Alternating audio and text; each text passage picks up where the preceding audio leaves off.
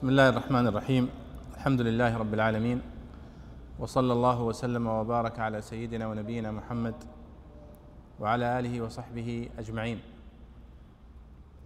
الحمد لله حمدا يملأ ما بين السماء والأرض على ما من به من استمرار هذا المجلس المبارك في التفسير. وهذا هو المجلس السادس والأربعون من هذه المجالس. واليوم هو اليوم التاسع من شهر محرم. من عام 1436 للهجرة. ولعل من المناسب أيها الإخوة في بداية هذا الدرس الإشارة إلى ضرورة اغتنام الوقت والعمر في حفظ القرآن الكريم وفي تلاوته وفي فهمه وفي تفسيره كما نفعل في هذا المجلس. وبداية العام الهجري هي فرصة مناسبة لجدولة تلاوة القرآن الكريم وتكرار القراءة فيه.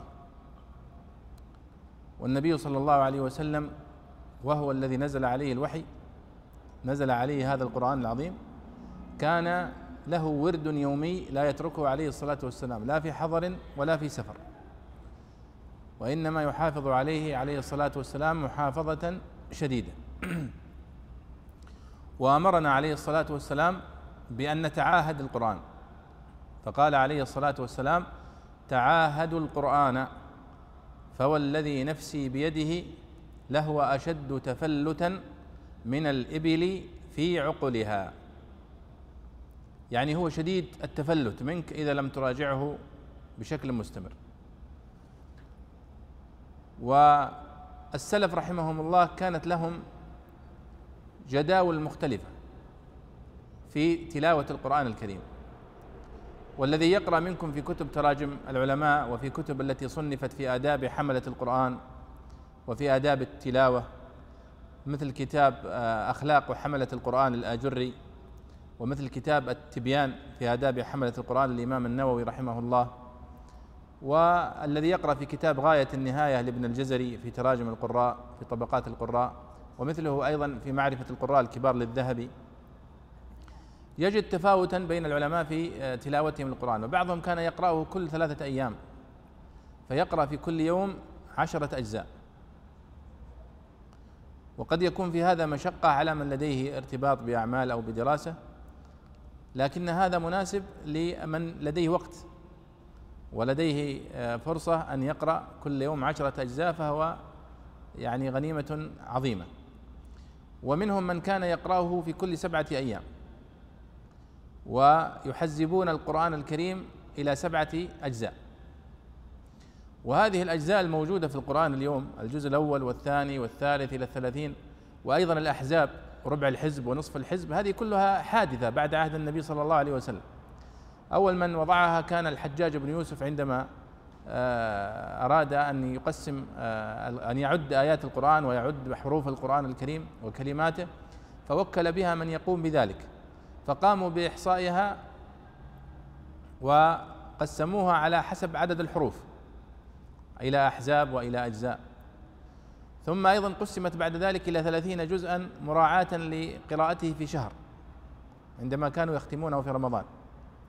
وبعض المصاحف تجدونها مقسمة إلى 27 جزء وليست إلى 30 جزء. مراعاة لأن يختم القرآن الكريم في ليلة 27 وليس في ليلة 30 وأيضا منهم من كان يقسمه آه، كما يقولون وهو التقسيم الذي ثبت عن كثير من السلف إلى عبارة فمي مشوق. يعني يجمعونها في عبارة فمي مشوق. فا ميم يا ميم شين واو قاف. هذه سبعة حروف. فالفاء الفاتحة. تبدأ من الفاتحة. والميم المائدة. يعني تقرأ من الفاتحة إلى نهاية سورة النساء هذا يوم. ثم تبدأ من المائدة إلى يا, يونس. ثم من يونس إلى آه، فمي مشوق ميم وش هو حرف الميم الآية ما أدري والله هل هي مريم ربما. نعم إلى مريم. ثم وهكذا حتى تصل إلى الحزب المفصل وهو قاف. مشوق القاف قاف إلى آخر المصحف. هذا أيضا تحزيب جيد وهو مناسب. يعني تقرأ في اليوم ما يقارب آه، يعني ثلاثة أجزاء ونصف ما يقارب ذلك. وهناك من يحزبه على عشرة أيام فيقرأ في كل يوم ثلاثة أجزاء ويتم قراءة القرآن الكريم في عشرة أيام. وهذا يعني تحزيب سهل وغير مرهق. ويمكن للقارئ أن يقرأه في الأوقات التي قبل الصلوات يوميا. يقرأ كل يوم ستين صفحة يعني المصحف الموجود الآن بين أيدينا يعني ستمائة وأربع صفحات يقرأ في كل يوم ستين صفحة ويختمه في عشرة أيام.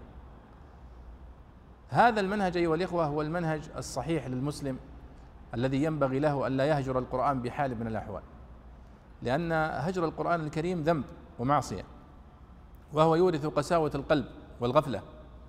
في حين أن ارتباط المسلم بالقرآن الكريم بشكل يومي يزيد قلبه طمأنينة وانشراحا ويضاعف الله سبحانه وتعالى حسناته بعمل يسير لأن النبي صلى الله عليه وسلم قد وعدنا أن من قرأ حرفا من كتاب الله فله به حسنة والحسنة بعشر أمثالها. وعليكم الحساب. يعني تقريبا الصفحة الواحدة فيها ما يقارب أربعة آلاف وثمانمائة حرف. عفوا أربعة آلاف وثمانمائة حسنة لأنها تضاعف إلى عشرة أضعاف هذا المتوسط. فمن وفقه الله سبحانه وتعالى للارتباط بالقرآن أيها الإخوة سيجد في ذلك من المتعة واللذة وسيجعل هذا هو من أولوياته. ولذلك نحن نقول دائما عندما ندعو إلى ترتيب الوقت وتنظيمه في اليوم والليلة اجعل الصلوات الخمس هي المقياس لك في جدولك. ثم ثني بها وردك القرآني. هذه أشياء أساسية ثبتها في الجدول. الصلوات الخمس والورد من القرآن الكريم. ثم أدخل بعد ذلك ما شئت الوظيفة والزيارات وتأليف الكتب وما شئت بعد ذلك والزراعة والتجارة والصناعة اصنع ما شئت. لكن هذه هي الأساسيات التي ينبغي ألا يخلو منها جدول المسلم والمسلمة في اليوم والليلة حتى يلقى الله سبحانه وتعالى وهو يقرأ في هذا القرآن العظيم الذي تفضل الله سبحانه وتعالى فأنزله على نبيه صلى الله عليه وسلم ومكننا من قراءته. ولذلك لاحظوا أيها الإخوة فضل الله سبحانه وتعالى بهذا القرآن ذكره في مواضع كثيرة من كتابه الكريم. في قوله مثلا في سورة الرحمن قال الرحمن علم القرآن. هذه أول صفة. خلق الإنسان علمه البيان. مع أنه قد خلق الإنسان قبل أن يعلم القرآن أليس كذلك؟ لكنه قدم ذكر تعليم القرآن كأنه يعني يريد أن يبين لك المنهج الذي تسير عليه قبل أن يخلقك. وأنه ينبغي عليك أن تلتزم بهذا القرآن العظيم. والنبي صلى الله عليه وسلم قد قال تركت فيكم ما إن تمسكتم به لن تضلوا أبدا. نسأل الله أن يجعلنا وإياكم منه. ثم نبدأ في درسنا في هذا اليوم وهو الدرس السادس والأربعون كما قلنا. وقد وقفنا في سورة البقرة عند قول الله تعالى ما ننسخ من آية أو ننسها نأتي بخير منها أو مثلها. ألم تعلم أن الله على كل شيء قدير؟ وقد ذكر الإمام البيضاوي رحمه الله في تفسيره لهذه الآية المقصود بالنسخ في اللغة وفي الاصطلاح. وقال أن النسخ في اللغة يقصد به الإزالة ويقصد به النقل. فيقال نسخت الشمس الظل إذا أزالته وحلت مكانه. ويقال أيضا نسخت الريح الأثر إذا أزالت الأثر.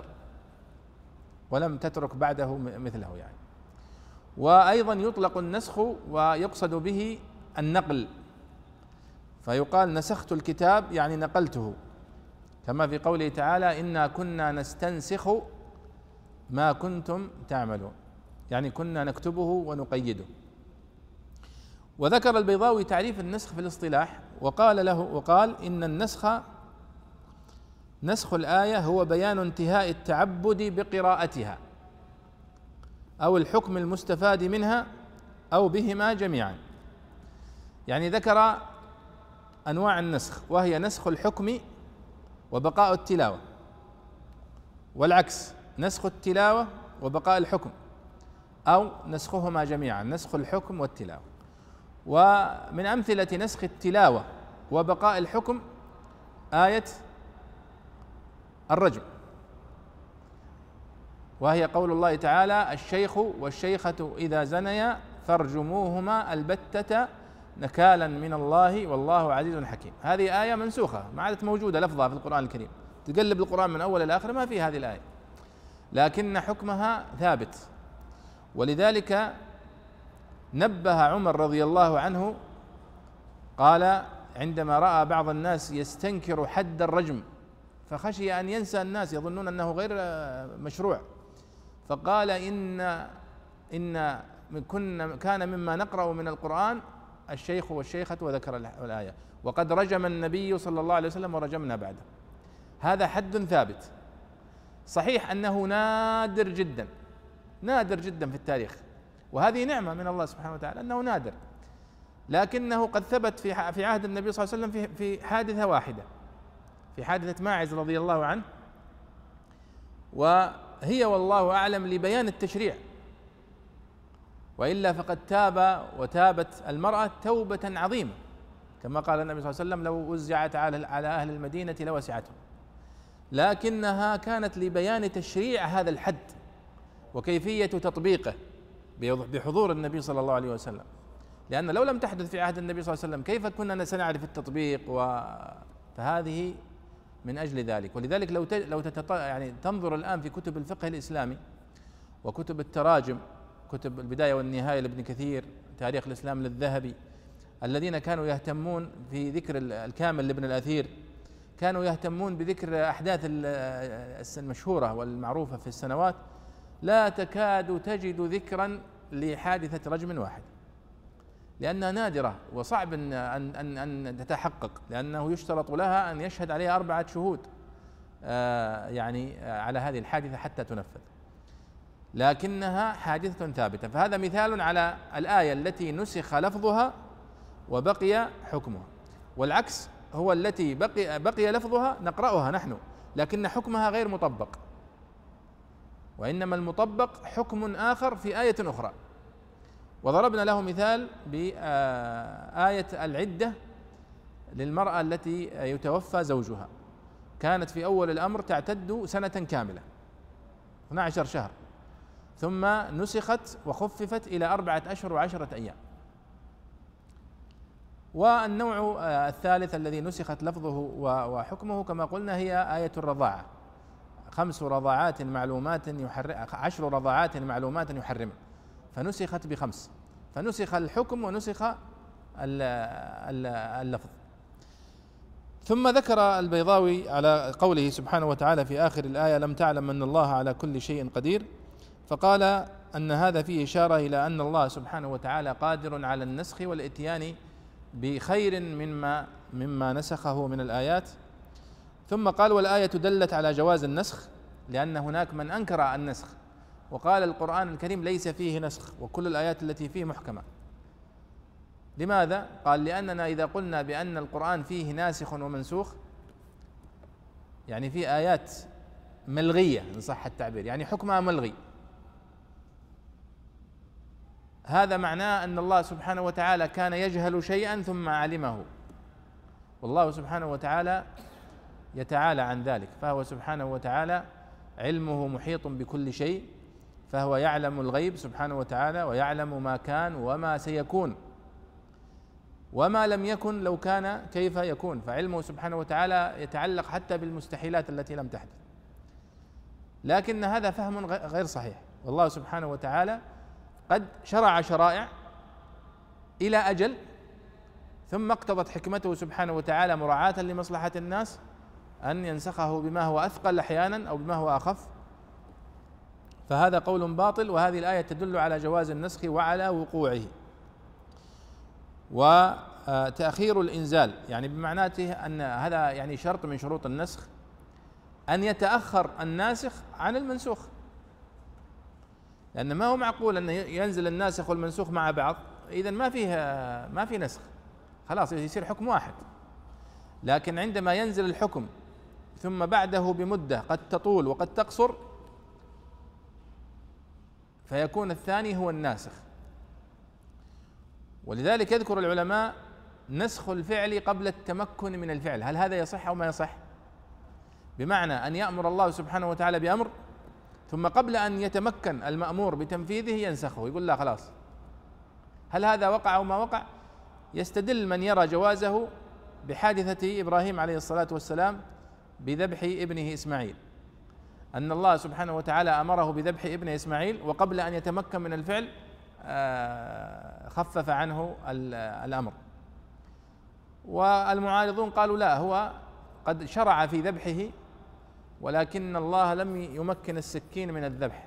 كما أنه أبطل النار عن إبراهيم أبطل السكين أيضا عن إسماعيل. وهي مسألة يعني من يعني من علم الكلام إن صح التعبير يعني هل يجوز أو ما يجوز؟ نحن نقول الذي ثبت عندنا هي آه، مثل الآية التي في سورة المجادلة في وهي آية النجوى في قوله سبحانه وتعالى أأشفقتم أن تقدموا بين يدي نجواكم صدقات فإشارة هذه الآية أن هناك أن من أنهم لم يفعلوا لم يقدم أحد منهم بين يدي نجوى صدق وبعض المفسرين يقولون أنه لم يفعل ذلك إلا علي بن أبي طالب رضي الله عنه أنه عندما أمر الصحابة أن يقدموا بين يدي مناجاتهم للرسول صلى الله عليه وسلم صدقة تريد أن تتكلم مع النبي صلى الله عليه وسلم؟ تصدق أولا ثم تعال. فقالوا لم يفعل ذلك أحد إلا علي بن أبي طالب رضي الله عنه. ثم نسخ هذا الحكم وعفي عن الناس أن يخاطبوا النبي صلى الله عليه وسلم دون حاجة إلى تقديم صدقة يقول البيضاوي إذ الأصل اختصاص أن وما يتضمنها بالأمور المحتملة. وذلك لأن الأحكام شرعت والآيات نزلت لمصالح العباد وتكميل نفوسهم فضلا من الله ورحمة. وذلك يختلف باختلاف الأعصار والأشخاص كأسباب المعاش إلى آخره. فإن أسباب فإن النافع في عصر قد يضر في عصر غيره. واحتج بها من منع النسخ بلا بدل أو ببدل أثقل ونسخ الكتاب بالسنة فإن الناسخ هو المأتي به بدلا والسنة ليست كذلك والكل ضعيف. طبعا هو يشير هنا إلى ما ذكرناه في المحاضرة السابقة أيضا من آه، تقسيمات العلماء للنسخ. يعني هم قسموه النسخ في القرآن بعدة اعتبارات فقالوا هو ينقسم من حيث النظر إليه في القرآن إلى بدل وإلى غير بدل إلى ثلاثة أقسام. نسخ إلى بدل أخف. نسخ إلى بدل مساوي. نسخ إلى بدل أثقل. هذا اللي إلى بدل. والقسيم له نسخ إلى غير بدل أن يلغى الحكم ويعفى عنه. مثل النجوى هنا. نسخها تماما خلاص ما عاد في صدقة بين يدي النجوى وانتهينا. لكن في الجهاد المصابرة كانت واحد يقابل عشرة. قال الآن خفف الله عنكم وعلم أن فيكم ضعفا. فإن يكن منكم مئة صابرة يغلب مئتين يعني واحد مقابل اثنين بدل ما كان واحد مقابل عشرة. وبعض العلماء يقول هذا ليس من النسخ وإنما هو باختلاف الأحوال. فإذا صار المسلمون في قوة وفي والمسلم في في يعني في نشاطه وفي قوته فهو يعادل عشرة. وإذا كان في أقل حالات فاعليته فهو يعادل اثنين. وقد ذكر عن المثنى بن حارثة رضي الله عنه وهو من القادة المعروفين في التاريخ الإسلامي ويقول قاتلت العرب أو قاتلتهم في قاتلت العرب في الجاهلية والإسلام. فرأيت آه، أو أنه أحد قادة الفرس يذكر ذلك فيقول آه، قاتلت العرب في قبل الإسلام وبعده. فكانوا قبل الإسلام يعني في غاية من الضعف. فلما أسلموا أصبح المسلم يعادل عشرة. وهذا كله يرجع إلى العقيدة التي رسخت في قلوب الناس. وإلا فالعضلات واحدة والأجسام واحدة. لذلك قيل لعمرو بن معدي كرب الشاعر المشهور وكان مشهورا بضربه بالسيف حتى أنه كان يضرب به المثل في الإقدام. كما قال أبو تمام إقدام عمرو في سماحة حاتم في حلم أحنف في ذكاء اياس فهو يقصد بعمر هذا عمرو بن معدي كرب. فكان يضرب الرجل فيقسمه قسمين. ومثله الزبير بن العوام رضي الله عنه أيضا.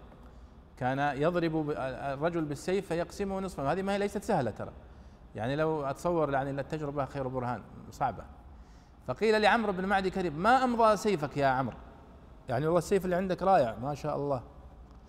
فقال إنما هي اليد. ما هو بالسيف هي العبرة باليد التي تضرب. وليس بالسيف السيف أعطى أي واحد. ولذلك قال الطغراء في لامية العجم قال لا يعمل السيف إلا في يدي بطلي. فأقول أنه هنا النسخ المصابرة هي من كان من الأثقل من الأثقل إلى الأخف.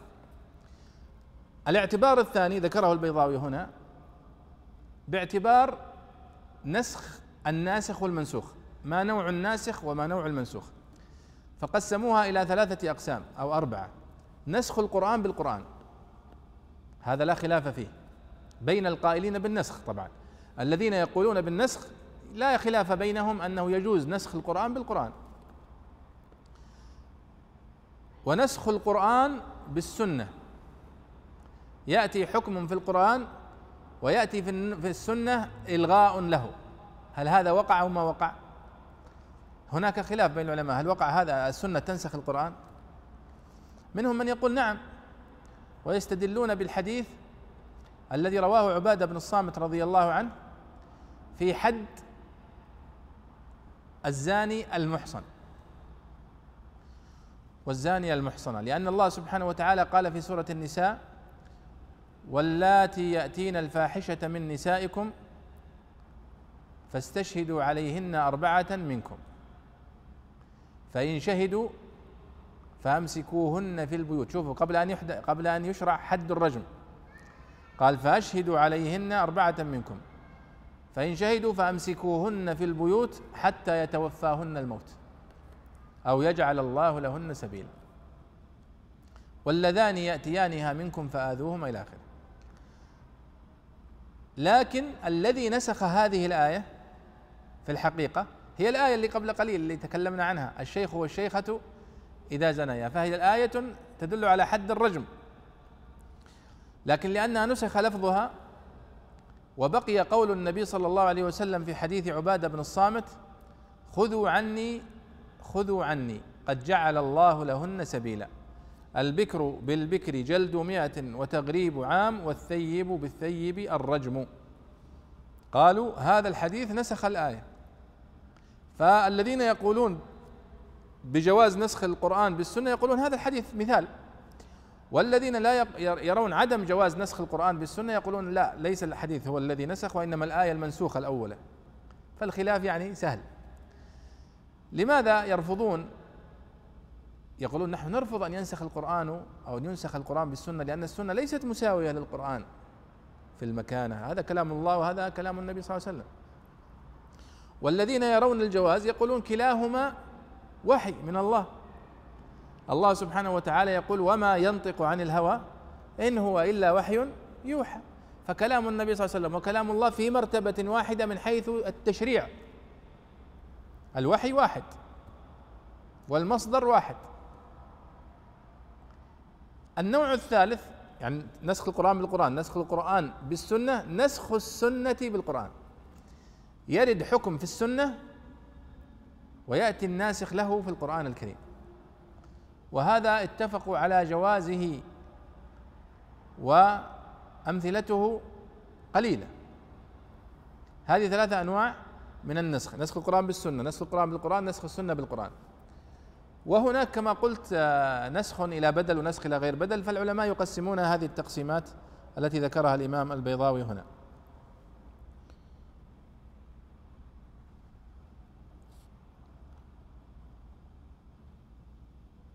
ثم تحدث أيضا هو عن الله سبحانه وتعالى يقول ما ننسخ من آية أو ننسها نأتي بخير منها أو مثلها.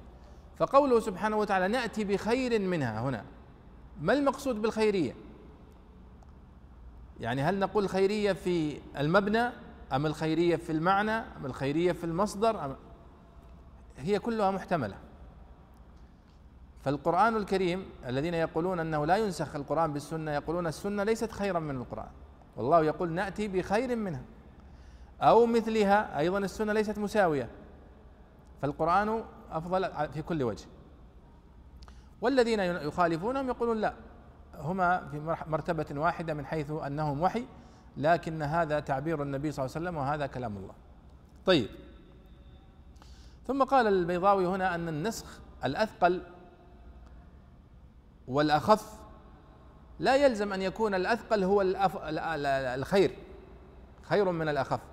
فقد يكون الأخف خير من الأثقل والعكس. فالعبرة في الخيرية هي بطبيعة الموضوع نفسه. ثم قال والمعتزلة على حدوث القرآن فإن التغير والتفاوت من لوازمه. وهذه مسألة مهمة يعني من المسائل الكلامية التي وقعت بسببها فتنة عظيمة في تاريخ الإسلام. واستمرت إلى يوم الناس هذا وهي فتنة ما يسمونها خلق القرآن. فهو يقول المعتزلة على حدوث القرآن يعني المعتزلة يرون أن القرآن مخلوق. ومن لوازم المخلوق أنه يتغير. ومن ومن يعني صور هذا التغير هذا النسخ الذي يحدث. ينزل حكم ثم ينزل حكم يلغيه وهكذا. وطبعا هذا كلام غير صحيح وهو كلام باطل لأن القرآن الكريم هو كلام الله سبحانه وتعالى حقيقة تكلم به سبحانه وتعالى بحرف وصوت. لكننا لا نعلم كيف تكلم به سبحانه وتعالى لأن صفات الله كما تحدثنا مرارا في هذا المجلس مجهولة الكيفية. لأننا لا نعرف كيف هي ذات الله سبحانه وتعالى. فنحن لا نعرف كيف نصفها ولا نستطيع أن نتخيلها. لا نستطيع أن نتخيلها. ولذلك نحن نقول من غير تكييف نحن نثبت لله أن له سمع وله بصر. ولكن من غير تكييف لا لا نعرف كيفيتها ولا تمثيل ولا نمثلها بشيء من مخلوقاته ولا تعطيل يعني لا لا نعطلها ونقول الله سبحانه وتعالى يسمع بغير سمع ويبصر بغير بصر. ولا تكييف ولا تحريف. هذا هو منهج أهل السنة والجماعة. ولذلك المعتزلة عندما قالوا القرآن ليس كلام الله وإنما هو مخلوق من مخلوقاته خلقه الله سبحانه وتعالى. كما خلق الكلام في الشجرة عندما خاطب موسى قالوا آه، فناداه آه، من جانب الطور الأيمن. قالوا هذا خلق الله الصوت في الشجرة وكان موسى يسمع الكلام من الشجرة. هذا ليس كلام الله. ينكرون أن الله سبحانه وتعالى تكلم. قالوا طيب فماذا تقولون في قوله تعالى وكلم الله موسى تكليما؟ وهذا يعني مؤكد بالمصدر والمؤكد بالمصدر حتى ينفي القول بالمجاز الذي تقولونه. فيعني هم قالوا لا المقصود بالتكليم في هذه الآية الجرح لأن الكلم في اللغة هو الجرح. فجرحه بمخالب الحكمة. طبعا هذا كلام فارغ. ولا علاقة له بالمنطق ولا بلا الله كلم الله موسى تكليما كلمه سبحانه وتعالى. كيف شاء؟ كلاما حقيقيا. فقولهم بأن القرآن مخلوق قول باطل. والقرآن الكريم صفة من صفات الله سبحانه وتعالى. فهو يتكلم سبحانه وتعالى بما شاء. متى شاء؟ كيف شاء؟ كان متكلما ولا زال متكلما سبحانه وتعالى. وهذا القرآن الكريم هو بعض من كلامه والله قال قل آه لو كان البحر مدادا لكلمات ربي لنفد البحر قبل أن تنفد كلمات ربي ولو جئنا بمثله مددا. طيب. نبدأ في الآية التي بعدها شيخ في قول لم تعلم أن الله له ملك السماوات والأرض. وطبعا لا زالت الآيات كلها أيها الإخوة في سياق الحديث عن اليهود. ومناقشة اليهود ومحاججة اليهود. وقد أخذت حيزا واسعا من سورة البقرة وسورة البقرة فيها جدل طويل جدا مع بني إسرائيل واليهود لأنهم كما تلاحظون حتى اليوم هم يعني في صراع دائم مع المسلمين وفي جدل طويل وفي مجادلات ولذلك القرآن فصل في الحديث عنهم وقد ذكرنا في بداية حديثنا عن سورة الفاتحة كيف أن الله سبحانه وتعالى في سورة الفاتحة لخص وقال في آخرها اهدنا الصراط المستقيم صراط الذين أنعمت عليهم غير المغضوب عليهم والصحيح أنهم اليهود ومن سار على منهجهم ولا الضالين هم النصارى. ففصل في سورة البقرة عن اليهود وسيفصل في سورة آل عمران عن النصارى. تفضل. حسن الله عليك بسم الله الرحمن الرحيم. الحمد لله رب العالمين والصلاة والسلام على نبينا محمد وعلى آله وصحبه أجمعين. اللهم اغفر لنا ولشيخنا وللحاضرين. قال الإمام البيضاوي رحمه الله في قول الله تعالى ألم تعلم أن الله له ملك السماوات والأرض؟ ألم قوله في قوله ألم تعلم؟ الخطاب للنبي صلى الله عليه وسلم والمراد هو وأمته لقوله وما لكم. وإنما أفرده لأنه أعلمهم ومبدأ علمهم وقوله أن الله له ملك السماوات والأرض يفعل ما يشاء ويحكم ما يريد. وهو كالدليل على قوله أن الله على كل شيء قدير أو على جواز النسخ ولذلك ترك العاطف. وقوله وما لكم من دون الله من ولي ولا نصير وإنما هو الذي يملك أموركم ويجريها على ما يصلح على ويجريها على ما يصلحكم. والفرق بين الولي والنصير أن الولي قد يضعف عن النصرة والنصير قد يكون اجنبيا عن المنصور فيكون بينهما عموم من وجه. نعم يعني هذه الآية كأن فيها رد على من ينكر النسخ. الله سبحانه وتعالى يقول لم تعلم أن الله له ملك السماوات والأرض وما لكم من دون الله من ولي ولا نصير. فهو إشارة إلى ملكه سبحانه وتعالى المطلق وقدرته المطلقة. فهو على كل شيء قدير لا يعجزه شيء. فقول ولم تعلم الخطاب للنبي صلى الله عليه وسلم؟ والمراد هو عليه الصلاة والسلام وأمته أيضا. قال وإنما أفرده لأنه عليه الصلاة والسلام هو النبي صلى الله عليه وسلم وهو القائد وهو أعلم آه، الناس بربه. فجاء الخطاب له ولأتباعه آه، تبعا. قال أن الله له ملك السماوات والأرض يعني يفعل ما يشاء ويحكم ما يريد. والمؤمن لا يسأل. والله سبحانه وتعالى لا يسأل عما يفعل. وهذا مقتضى العبودية التامة. أن الله سبحانه وتعالى يأمر ونحن نطيع. نقول سمعنا وأطعنا. بل حتى لاحظوا في قوله سمعنا وأطعنا فيها لفتة بلاغية جميلة.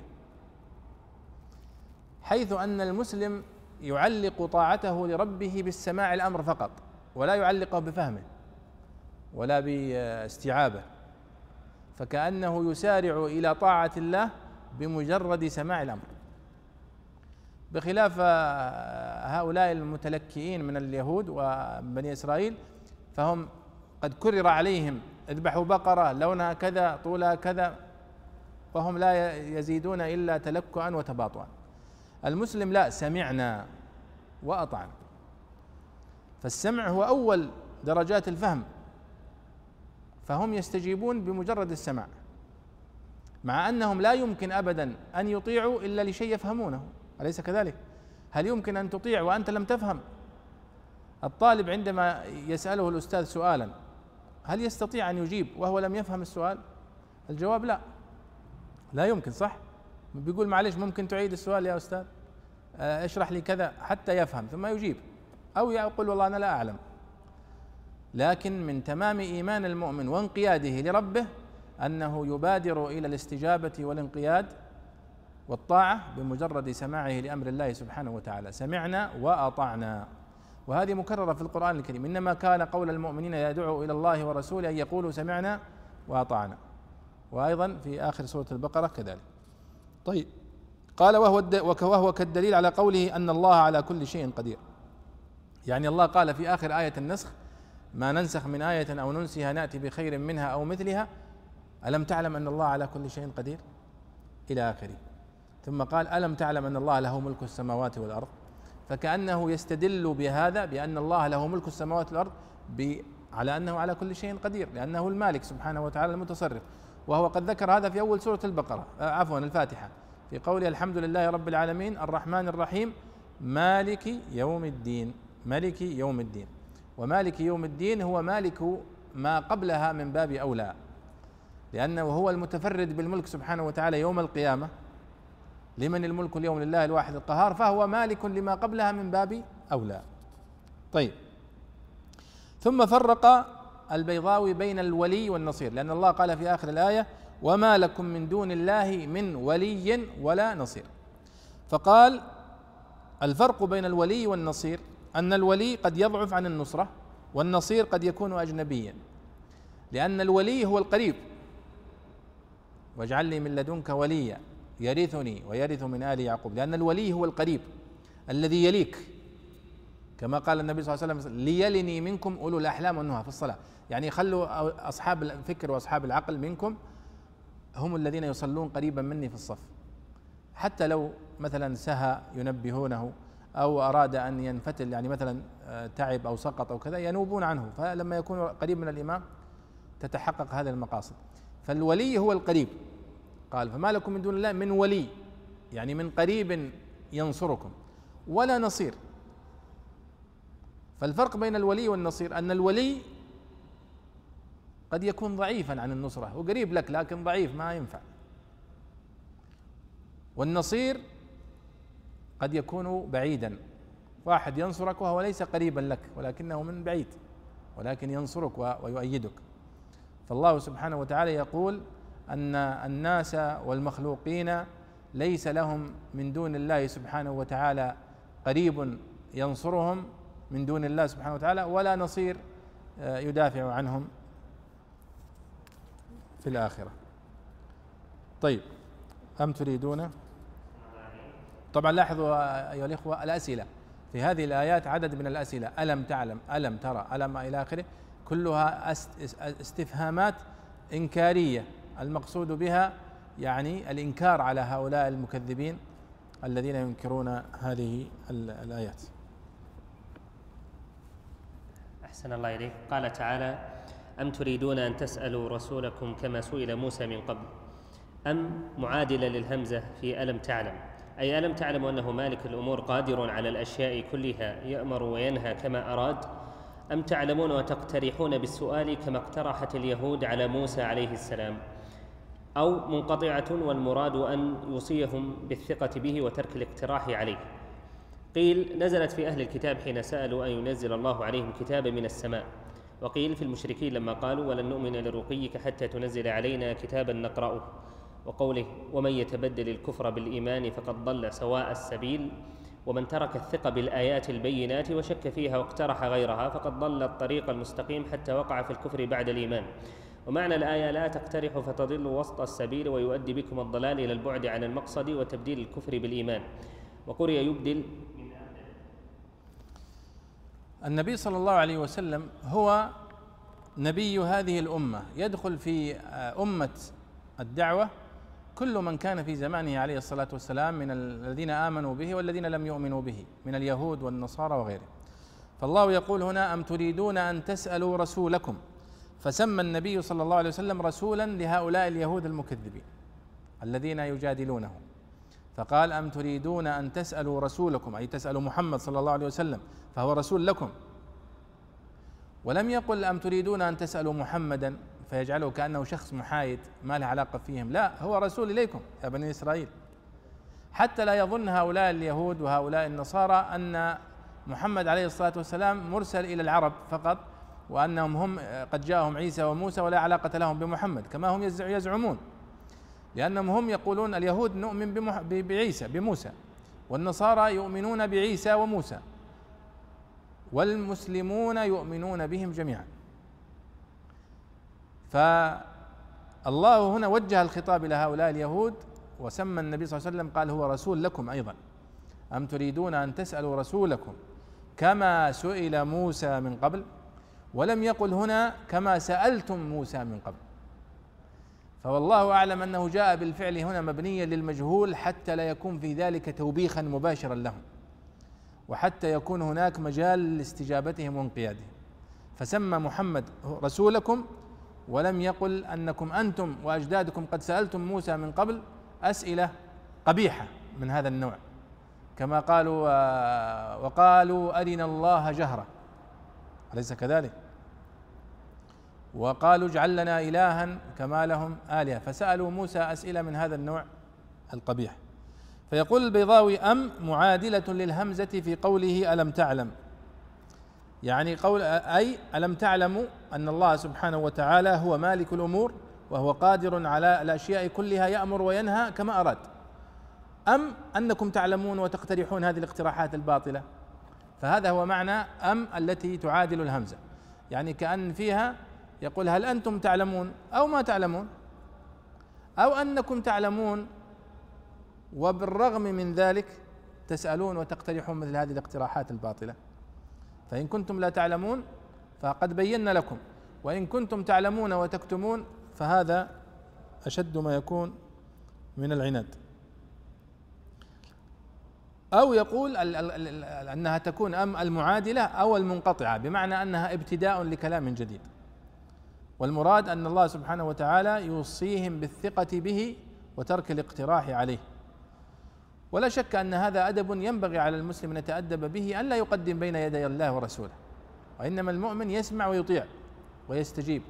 وقال يا أيها الذين آمنوا لا تقدموا بين يدي الله ورسوله. وقد نزلت في الصحابة رضي الله عنهم أن لا يتقدموا بين يدي النبي صلى الله عليه وسلم باقتراحات وأن يدعوا النبي صلى الله عليه وسلم والوحي الذي يأتيه من السماء. وهي أيضا تصح فينا نحن المت... الذين جئنا بعد النبي صلى الله عليه وسلم أنه لا يجوز للمسلم أن يقدم رأيه ولا يقدم قانونا من قوانين الأرض على أمر الله سبحانه وتعالى وأمر رسوله صلى الله عليه وسلم. فإن فإنه إن فعل ذلك فقد تقدم بين يدي الله ورسوله. وذكر البيضاوي هنا سببا لنزول هذه الآية أن قيل أن نزلت في أهل الكتاب حين سألوا أن ينزل عليهم كتابا من السماء وقيل أنها نزلت في المشركين عندما سألوا النبي صلى الله عليه وسلم قالوا لن نؤمن لرقيك حتى تنزل علينا كتابا نقرأه. في الآيات التي طلبوها تعجيزا في سورة الإسراء. قال لن نؤمن حتى ترقى في السماء ولن نؤمن لرقيك حتى تنزل علينا كتابا نقرأه. قل سبحان ربي هل كنت إلا بشرا رسولا. ولاحظوا سبحان الله العظيم في القرآن الكريم قد طلب المشركون من النبي صلى الله عليه وسلم آيات على وجه التعجيز. وقالوا لن نؤمن لك حتى تفجر لنا من الأرض ينبوعا. ويعني إلى آخره النبي صلى الله عليه وسلم قد وقع له من الآيات ما هو أشد من ذلك. لكن الله سبحانه وتعالى لم يستجب لهم في هذه الدعوة. وإنما قال للنبي صلى الله عليه وسلم قل سبحان ربي هل كنت إلا بشرا رسولا لأن الله سبحانه وتعالى قد علم أنها لو نزلت لن يؤمنوا. عناد فقط. وأنهم إنما قالوها عنادا وتعجيزا للنبي صلى الله عليه وسلم. وأنهم ما كانوا ليؤمنوا بما كذبوا من قبل. وهذا لا يستطيعه النبي صلى الله عليه وسلم. لو قلنا يعني هذه الآيات تدل على أن هذا القرآن من عند الله.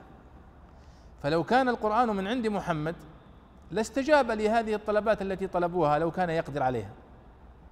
لأنه هو يريد أن يستجيبوا له. فإذا كانوا فقط طلبوا هذه الطلبات البسيطة وهو لديه قدرة أن يفعلها سيستجيب لها لأنه بشر ولا يعلم الغيب. كما أنه عليه الصلاة والسلام ظن أنه بجلوسه مع كبار قريش ومحاولة الإصرار عليهم ودعوتهم وتحبيبهم في الإسلام أنهم سينقادون للإسلام. فلما جاءه عبد الله بن أم مكتوم وهو مشغول بدعوتهم أعرض عنه وعبس عليه الصلاة والسلام بوجهه فعاتبه الله سبحانه وتعالى وقال عبس وتولى أن جاءه الأعمى وما يدريك لعله يزكى. أو يذكر فتنفعه الذكرى. أما من استغنى اللي هم هؤلاء المكذبين الزعماء قريش أما من استغنى فأنت له تصدى. وأما من جاءك يسعى وهو يخشى فأنت عنه تلهى. لو كان النبي صلى الله عليه وسلم هو الذي أنزل هذا القرآن ما ذكر هذه الآيات أصلا الآيات المعاتبة.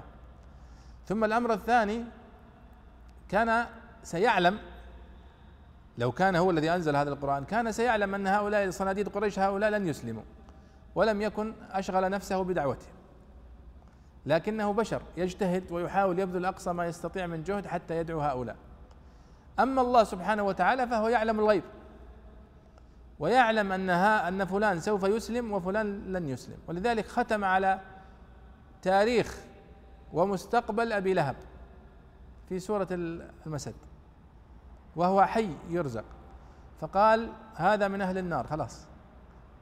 تبت يدا أبي لهب وتب. ما أغنى عنه ماله وما كسب. سيصلى نارا ذات لهب. يعني تخيل أن هذا مستقبله من الآن محدد وهو في يمشي على رجليه أنه من أهل النار. لو كان أبو لهب يعني لديه قدرة انه ينفك من قدر الله كان قال أشهد أن لا إله إلا الله وأشهد أن محمدا رسول الله. خلاص أبطلنا كلامك يا محمد. أنت قل ساصلى نارا ذات لهب؟ خلاص أنا سأشهد أن لا إله إلا الله وأشهد أن محمدا رسول الله وأخرج من هذا الوعيد. لكنه لا ينفك عن قدر الله ولذلك بقي على كفره حتى مات ووجبت عليه هذه النار والعياذ بالله. فالله سبحانه وتعالى لا ينزل الآيات حسب الطلب والمعجزات وإنما سبحانه وتعالى ينزلها بقدر. ولذلك لما قال قوم شعيب ائتنا بآية بعذاب الله إن كنت من الصادقين يتحدون. قال إنما يأتيكم به الله إن شاء. وما أنتم بمعجزين. أنا ما لي أنا ما أقدر ما, ما عندي إمكانيات ولا قدرات. أنا مجرد رسول فقط. ولذلك لما عجز عن دعوتهم قال فتولى عنهم. وقال يا قومي لقد أبلغتكم رسالة ربي ونصحت لكم. فهؤلاء هذه طبيعة الأنبياء والرسل أنهم مجرد مبلغين. ما على الرسول إلا البلاغ. مع أنهم في أكمل وفي أعلى الدرجات البشرية لا يصل إلى إمكانيات الأنبياء من البشر أحد. لا ساحر ولا غيره. وبالرغم من ذلك إمكانياتهم محدودة. لا يعلمون الغيب ولا يقدرون على تنزيل الآيات إلا بإذن الله سبحانه وتعالى. هنا قال البيضاوي رحمه الله قال ومعنى هذه الآيات ولن نؤمن آه، ومن يتبدل الكفر بالإيمان فقد ضل سواء السبيل. يعني أنتم هؤلاء تعرفون ال ال ال هذه الحقائق التي يذكرها لكم محمد صلى الله عليه وسلم تعلمونها علم اليقين وبالرغم من ذلك تتركونها وتكفرون بها وتتبدلون بها الباطل الذي أنتم عليه. يتبدل الكفر بالإيمان. شوفوا هنا قاعدة في هذا التعابير. أن الباء تدخل على الثمن. تقول اشتريت هذا الكتاب بعشرة ريالات. الثمن الذي دفعته هو الذي تدخل عليه الباء. اشتريت الكتاب بعشرة ريالات. إذا عشرة ريالات هذه هي الثمن الذي دفعته. والكتاب هو السلعة التي أخذتها. قال هنا ومن يتبدل الكفر بالإيمان. إذا الثمن الذي دفعوه هو الإيمان. والسلعة التي اشتروها الكفر. ومن يتبدل الكفر بالإيمان. فقد ضل سواء السبيل.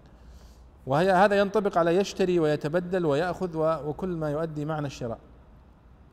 قال ومن ترك الثقة بالآيات البينات وشك فيها واقترح غيرها فقد ضل الطريق المستقيم حتى وقع في الكفر آه، بعد الإيمان. البيضاوي تلاحظون في بعض المواضع يلخص الآية بعد أن يفصلها. مثل موضع هنا ذكر أم أنها معادلة للهمزة ثم ذكر سبب النزول وذكر أنها منقطعة أو أنها غير منقطعة. ثم قال ومعنى الآية في آخرها لا تقترحوا فتضلوا وسط السبيل وهذا معنى سواء السبيل. سواء السبيل أي منتصف الطريق. فقد ضل سواء السبيل يعني انحرف عن الطريق المستقيم. فسواء السبيل هو طريق وسط الطريق سواء الشيء هو وسطه. ويؤدي بكم الضلال إلى البعد عن المقصد وتبديل الكفر بالإيمان. ثم ختم وقال وقرئ يبدل من أبدل. يعني ومن يبدل الكفر بالإيمان فقد ضل سواء السبيل. هذه قراءة شاذة أيضا ذكرها البيضاوي. البيضاوي اذا لاحظوا كيف يعني يرتب تفسيره. يذكر خلاصة الآية أحيانا ما يذكرها أحيانا. يذكر القراءات في الآية يذكر سبب النزول باختصار يذكر الآراء النحوية. وهذا يعني واضح من خلال الآيات التي مرت معنا كثيرا. تفضل يا صالح. الله عليك قال تعالى ود كثير من أهل الكتاب. يعني احبارهم لو يردوكم لو يردونكم اي يردوكم. فإن لو تنوب عن أن في المعنى دون اللفظ. وقوله من بعد إيمانكم كفارا مرتدين وهو حال من ضمير المخاطبين. حسد علة ود من عند أنفسهم يجوز أن يتعلق بود أي تمنوا ذلك من عند أنفسهم وتشهيه لا من قبل التدين والميل مع الحق. أو بحسد هكذا؟ أو نعم أو حسد أي حسد بالغ. آه، مجرورة ولا منصوبة؟ والله الآية يبدو هنا غريبة أنها بحسدا خطأ طبعا. حسن الله إليك. أو بحسد أي حسدا بالغا منبعثا من أصل نفوسهم. وقوله من بعد ما تبين لهم الحق بالمعجزات والنعوت المذكورة في التوراة. وقوله فاعفوا واصفحوا العفو ترك عقوبة المذنب. والصفح ترك تثريبه. وقوله حتى يأتي الله بأمره الذي هو الإذن في قتالهم وضرب الجزية عليهم أو قتل بني قريظة وإجلاء بني النضير وعن ابن عباس رضي الله عنهما أنه منسوخ بآية السيف وفيه نظر إذا الأمر غير مطلق. وقوله إن الله على كل شيء قدير فيقدر على الانتقام منهم. نعم هذه الآية فيها إشارة إلى موقف هؤلاء اليهود وأهل الكتاب من المسلمين. فيقول ود كثير من أهل الكتاب. وأهل الكتاب كما قلنا هو مصطلح يقصد به اليهود والنصارى. الكتاب يعني التوراة والإنجيل. قال البيضاوي هنا يعني أحبارهم يعني كأنه يخصص المراد هنا ببعض أهل الكتاب وليس جميع أهل الكتاب الذين يودون هذا الأمر. وإنما الأحبار وهم العلماء. قال ود كثير من أهل الكتاب لو يردونه. وهذا من عدل الله سبحانه وتعالى أنه لم يتهم بهذه التهمة كل أهل الكتاب وإنما فيهم أناس منصفون. وقد ذكر هذا في مواضع ستأتي في سورة آل عمران في قوله تعالى ليسوا سواء. من أهل الكتاب أمة قائمة ومنهم ناس على الظلم. قال هنا ود كثير من أهل الكتاب أي أحبارهم لو يردوكم. قال معنى لو يردوكم أي أن يردوكم يعني لو هنا بمعنى أن. فإن لو تنوب عن ان في المعنى دون اللفظ كما قال. قال من بعد إيمانكم كفارا. يعني لاحظوا الآن الإعراب. يردوكم من بعد إيمانكم كفارا. فتأتي يردوكم يرد فعل مضارع. حلو. والميم هنا ضمير متصل في محل نصب مفعول به أول. يعني يردوكم أنتم. كفارا مفعول به ثاني. فرد هنا تنصب مفعولين. رد اليهود رد أن يردوكم من بعد إيمانكم كفارا. يعني نقول رد اليهود المؤمنين كفارا. فيكون آه، الميم هنا ضمير متصل في محل نصب مفعول به أول وكفارا مفعول به ثاني. تماما مثل أعطى الغني الفقير ريالا. فأعطى فعل ماضي ينصب مفعولين؟ الغني فاعل الفقير مفعول به أول ريالا مفعول به ثاني. وهذه الأفعال لها باب في النحو باب الفعل الذي ينصب مفعول واحد والفعل الذي ينصب مفعولين. طيب. قال البيضاوي هنا من بعد إيمانكم كفارا أي مرتدين وهو حال من ضمير المخاطبين. قال لماذا؟ قال حسدا.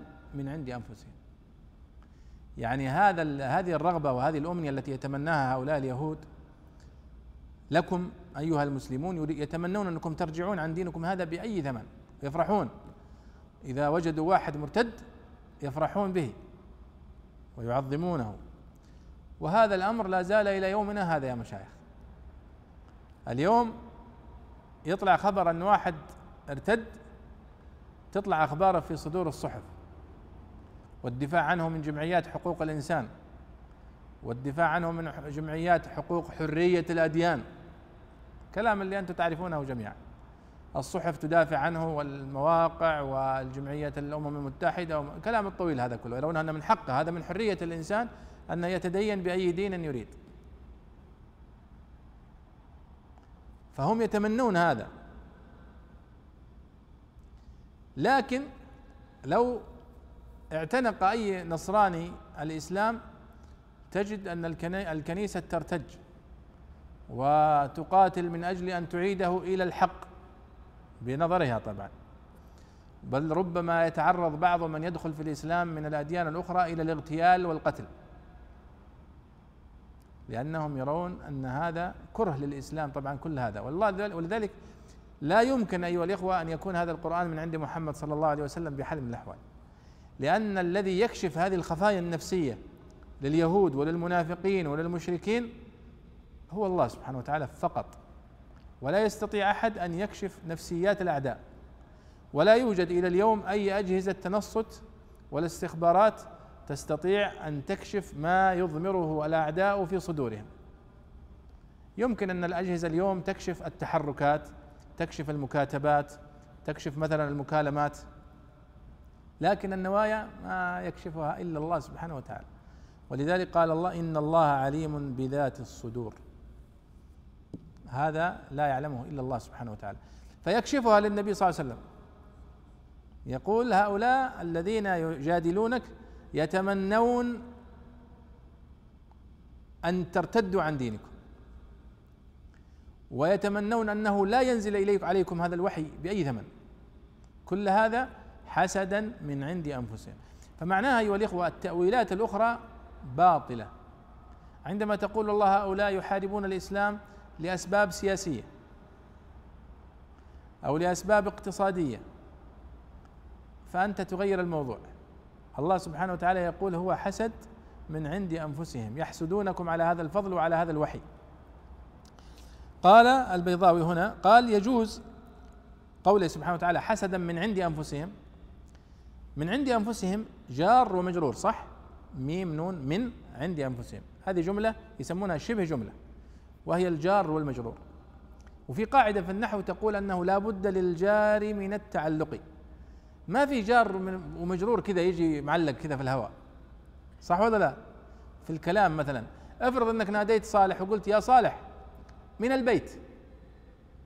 من البيت. يقول كيف يعني من البيت؟ من البيت. ما ما لها معنى صح؟ أو أنا أنادي مثلا وأقول يا أبو أسامة في السيارة. فتقول في السيارة وش في السيارة؟ ما فيه متعلق تتعلق به هذا الجار والمجرور. فلا بد للجار والمجرور أن يتعلق بشيء سواء جملة أو شبه جملة. فيقول البيضاوي هنا يجوز أن يتعلق قوله تعالى من عند أنفسهم هنا بود يعني ود هؤلاء من عند أنفسهم أن ترتدوا عن دينكم. فكانه يقول هذه الرغبة نابعة من داخل نفوس هؤلاء اليهود. يعني من وسط قلوبهم يتمنون لنا أن نرتد عن ديننا. وقال الله سبحانه وتعالى في سورة البقرة وستأتي معنا ولا يزال الذين كفروا يقاتلونكم حتى يردوكم عن دينكم إن استطاعوا. حتى يقتلونكم؟ لا هم يريدون يردونكم عن دينكم. حتى إذا رجعت عن دينك يحتفلون بك يفرحون بك. يردوكم عن دينكم إن استطاعوا. ومن يرتد منكم عن دينه فيمت وهو كافر إلى آخر الآيات ستأتي معنا. قال البيضاوي أي تمنوا ذلك من عند أنفسهم وتشهيهم لا من قبل التدين والميل مع الحق. أو بحسدا ها شوف واضح يا صالح الفكرة الآن. أو بحسدا يعني أو متعلقة بقوله تعالى حسدا. يعني حسدا من عند أنفسهم. فكأنها يعني إما نقول ود من عند نفسه أو حسد من عند نفسه. فيصبح المودة نابعة متعلقة بالمودة أو متعلقة بالحسد وهي قريبة من بعض. لأن هذه المودة النابعة من أنفسهم هي بسبب الحسد. والحسد الذي في نفوسهم بسبب يعني كرههم الشديد لهذا الإسلام. فهي مترابطة يعني. لكن النحويين دائما يعني يدققون في مثل هذه التفاصيل في الإعراب أحيانا. قال من بعد ما تبين لهم الحق.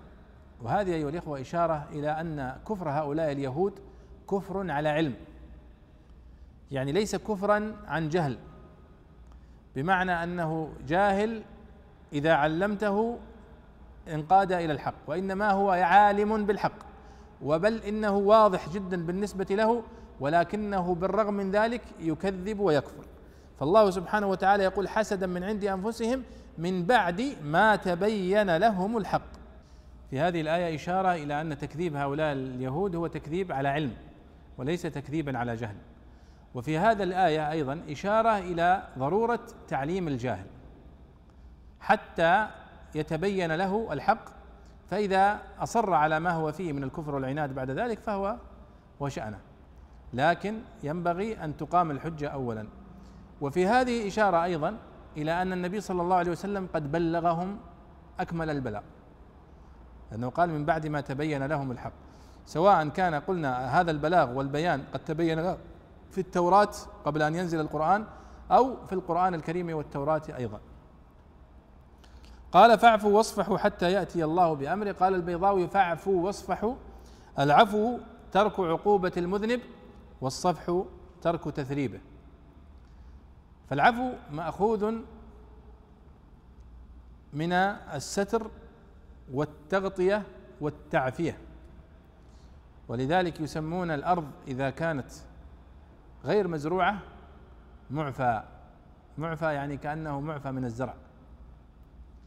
فالعفو هو ستر الذنب والصفح ترك المؤاخذة عنه.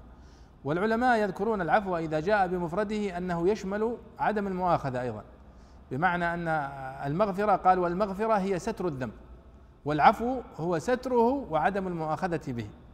ولذلك ذكر فمن عفا وأصلح ووصف الله نفسه بأنه عفو. وهنا قال فاعفوا واصفحوا. فذكر الصفح والصفح مأخوذ من صفحة الوجه.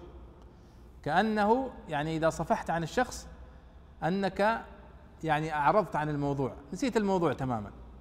كما نقول في التعبير الدارج يعني إذا قلنا انسى الموضوع يعني خلاص انسى المشكلة وانسى الخطأ.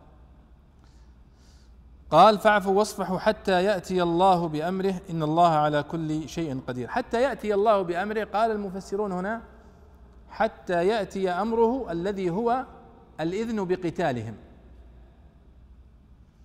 فكأن الآية قد نزلت في أول هجرة النبي صلى الله عليه وسلم إلى المدينة وضرب الجزية عليهم. أو أن المقصود حتى يأتي الله بأمره أي الذي وقع من قتل بني النضير أو عفوا بني قريظة وإجلاء بني النضير فهو المقصود بأمر الله سبحانه وتعالى في هذه الآية.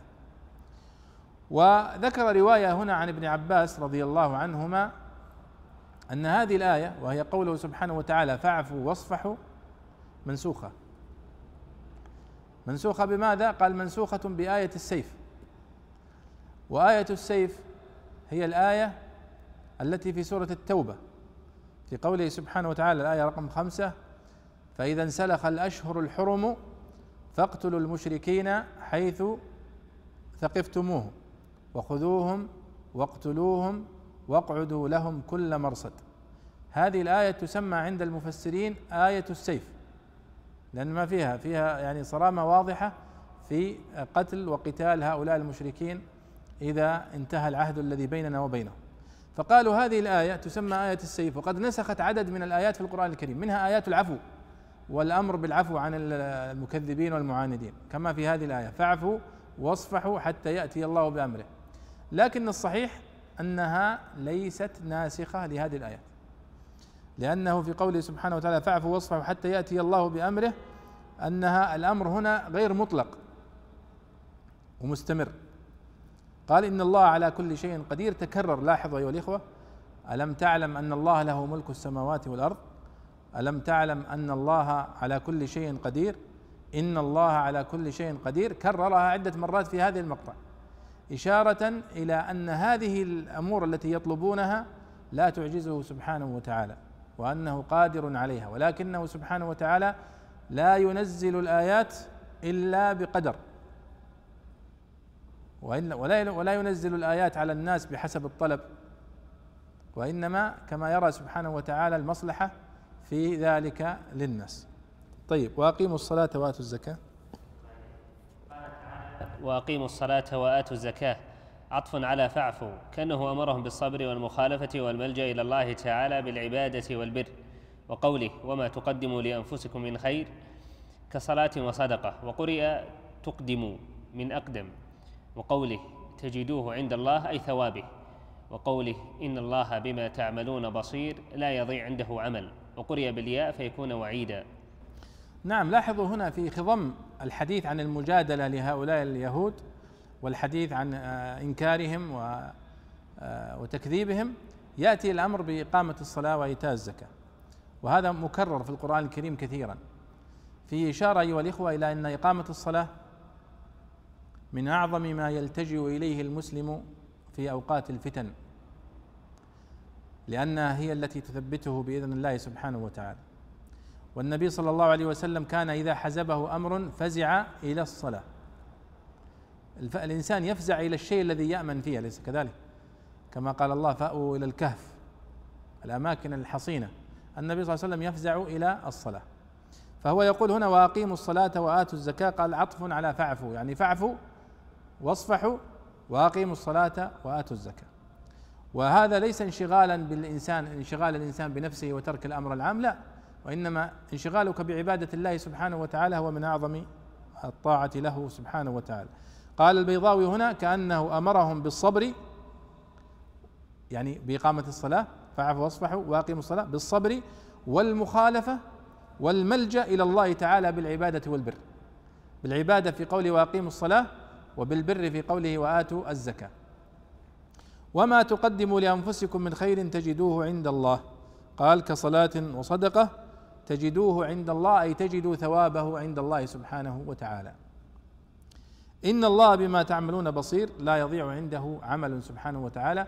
وهذه ختام الآيات أيها الإخوة هو باب من أبواب تدبر آيات القرآن الكريم. دائما يختم الآيات القرآنية بما يتناسب مع مضمونها فقوله واقيموا الصلاة وآتوا الزكاة إن الله بما تعملون إن الله بما تعملون بصير. إشارة إلى اطلاعه سبحانه وتعالى على عمل الإنسان سواء كان هذا العمل خفيا أو ظاهرا صادقا أو غير صادق مع الناس أو بمفرده فإن الله سبحانه وتعالى يحاسبه عليه ويكافئه عليه. وفي هذا حث وتهديد. حث على الإقبال على الله سبحانه وتعالى لأنه يكافئ ويعلم ويطلع وتهديد لمن لا يرى ولا يؤمن ولا ينقاد لأوامر الله سبحانه وتعالى. وتهديد أيضا للمنافقين الذين يظهرون الإيمان ويبطنون الكفر. فالله سبحانه وتعالى يحذرهم أنه سبحانه وتعالى بصير وخبير بما يعملون. وهذه أيضا من من الأدلة التي تدل على أن هذا القرآن العظيم من عند الله. ما كشفه الله سبحانه وتعالى للنبي صلى الله عليه وسلم من دخائل نفوس الأعداء من المنافقين خاصة. كما جاء في سورة التوبة بشكل واضح. ومنهم من عاهد الله ومنهم ومنهم مع أنه فضح هذه الصفات إلا أنه لم يذكر أسماء أحد من المنافقين.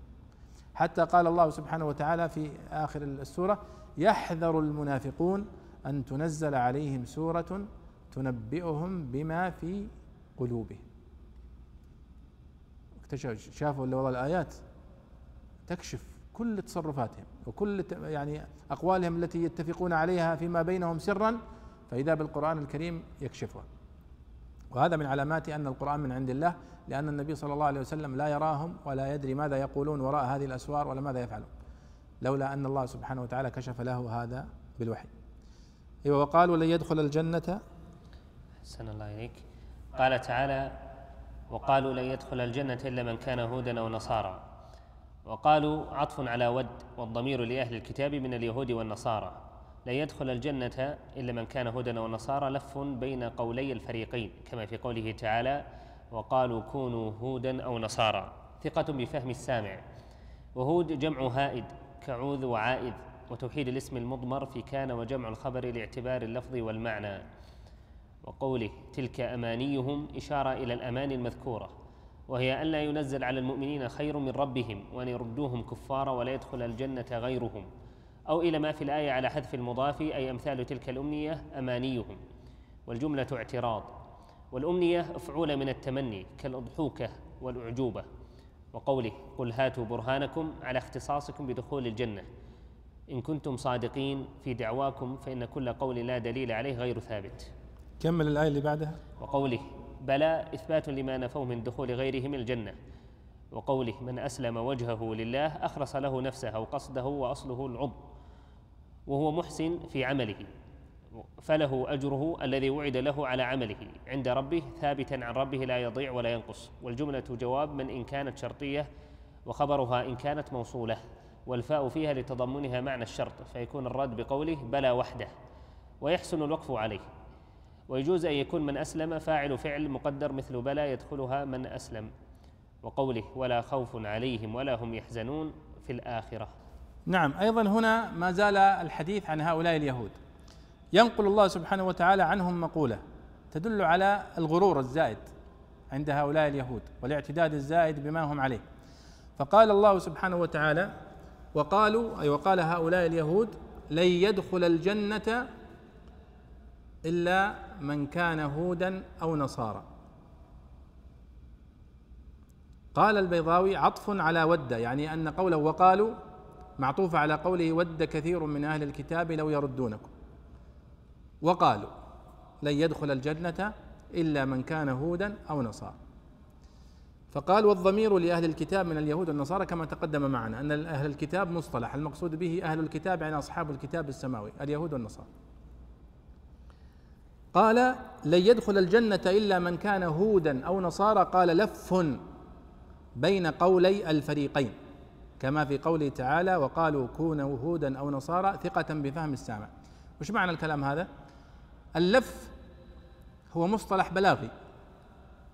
المقصود باللف الجمع. وهو دائم يأتي في كتب البلاغة مصطلحين مع بعض. اللف والنشر. هنا لف بس. ما في نشر.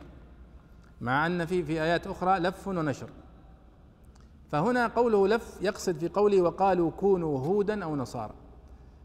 هنا جمع للكلام. وش معنى الكلام؟ معناه وقال اليهود للمسلمين كونوا يهودا. وقال النصارى للمسلمين كونوا نصارى. فالله جمع قال وقالوا كونوا هودا أو نصارى. يعني ليس معنى الكلام أن اليهود يقولون للمسلمين كونوا يهودا أو كونوا نصارى لأن اليهود لا يؤمنون بالنصارى. والنصارى لا يعترفون باليهود. كما في آية أخرى وقالت اليهود ليست النصارى على شيء. وقالت النصارى ليست اليهود على شيء. كل واحد منهم يعني يجحد بالآخر ويكذبه. فهذا هو معنى قوله لف. أن معنى وقالوا كونوا هودا ونصارى أو نصارى جمع. والمقصود أنك ستفهم أنت. السامع سيفهم المقصود أن المقصود وقالت اليهود كونوا يهودا. وقالت النصارى كونوا نصارى. قال وهود جمع هائد كعود وعائد. يعني هود بمعنى يهود يعني بمعنى جمع. ويعني اليهود سموا يهودا قيل أنه نسبة إلى يهوذا جدهم وهو أحد أبناء يعقوب عليه الصلاة والسلام نسبوا إليه فقيل يهود. وقيل أنهم سموا يهودا مأخوذة من هذا يهود بمعنى تاب ورجع. كما قال الله سبحانه وتعالى عنهم إنا هدنا إليك إنا هدنا إليك أي تبنا ورجعنا إليك. ثم قال البيضاوي وتوحيد الاسم المضمر في كان وجمع الخبر لاعتبار اللفظ والمعنى. ماذا يقصد؟ يقول الله سبحانه وتعالى قال وقالوا كونوا هودا. كونوا هودا. عفوا لن يدخل الجنة إلا من كان هودا. من كان هودا. فقال طيب من كان هذا مفرد. هودا جمع. لماذا لم يقل؟ وقالوا إلا من كان يهوديا. فجاءت مفرد مفرد. لماذا جاء الكان ضمير مفرد؟ وهودا جمع. فقال هذا باعتبار اللفظ والمعنى. بمعنى أن المقصود بهود هنا جنس اليهود فكأنه مفرد. فعبر بكان مفرد مع اسم الجنس اللي هو هودا. فهذا هو السبب الذي جعله يعبر بهذا التعبير. ثم قال الله تعالى تلك أمانيهم. يعني هذه الدعاوى التي يدعيها أهل الكتاب من اليهود والنصارى أماني وأحلام. كما أنهم يقولون نحن أبناء الله وأحباؤه. دعوة باطلة ما لها أي قيمة. الله سبحانه وتعالى قال إشارة إلى الاماني المذكورة هنا وهي أن لا يتنزل على المؤمنين خير من ربهم وأن يردوهم كفارا وأن لا يدخل الجنة غيرهم إلى آخره. قال البيضاوي والأمنية أفعولة من التمني مثل اضحوكه أعجوبة أمنية. من التمني. والتمني في اللغة هو تعلق النفس بشيء مستحيل الوقوع. والرجاء تعلق النفس بشيء ممكن الوقوع. لذلك بعضهم يقول أنت إذا قلت أتمنى لك التوفيق كأنك تدعو عليها أن لا يوفقه الله لأنها تعلقت رجاءك بشيء مستحيل الوقوع. وإنما تقول أرجو أن أرجو لك التوفيق أفضل في الدلالة على أنك تريد له الخير. قال الله سبحانه وتعالى قل هاتوا برهانكم. وانظروا أيها الإخوة إلى أسلوب القرآن الكريم في المحاججة. بالرغم من أنهم يدعون دعاوى باطلة لا قيمة لها وقالوا لن يدخل الجنة إلا من كان هودا أو نصارى. على أي أساس يجزم هؤلاء بأن الجنة يدخلها فلان وما يدخلها فلان؟ هذا لا يملكه إلا الله سبحانه وتعالى. فقط. ولذلك ذكر النبي صلى الله عليه وسلم رجلين من بني إسرائيل أحدهما كان عابدا وكان أخوه مقيما على العصيان والفساد فكان ينصحه ولا يزداد إلا طغيانا وكفرا. حتى انفعل أخوه هذا العابد يوما وقال والله لن يغفر الله لك. لما رأى من إقامته على الكفر والطغيان. فالله سبحانه وتعالى قال من ذا الذي يتألى عليه. من هذا اللي يحلف علي هذا؟ يعني جنة أبوك ولا جنة؟ قال أشهدكم أني قد غفرت له وأحبطت عمل هذا. والله سبحانه وتعالى لا يسأل عما يفعل. فهنا في قولهم لن يدخل الجنة إلا من كان هودا أو نصارى. على أي أساس؟ فالله سبحانه وتعالى قال في الرد عليهم قل هاتوا برهانكم. قل هاتوا برهانكم وحجتكم على اختصاصكم بدخول الجنة. إن كنتم صادقين في دعواكم فإن كل قول لا دليل عليه فإنه لا قيمة له. ولاحظوا هنا بالرغم من أنها دعوة كبيرة يعني جاء النقاش معهم بكل عقلانية قل هاتوا برهانكم إن كنتم صادقين. عندكم دليل؟ ما عندكم دليل بطلت وهذا الخطاب أيها الإخوة هو الخطاب الذي يقنع ملايين من الناس.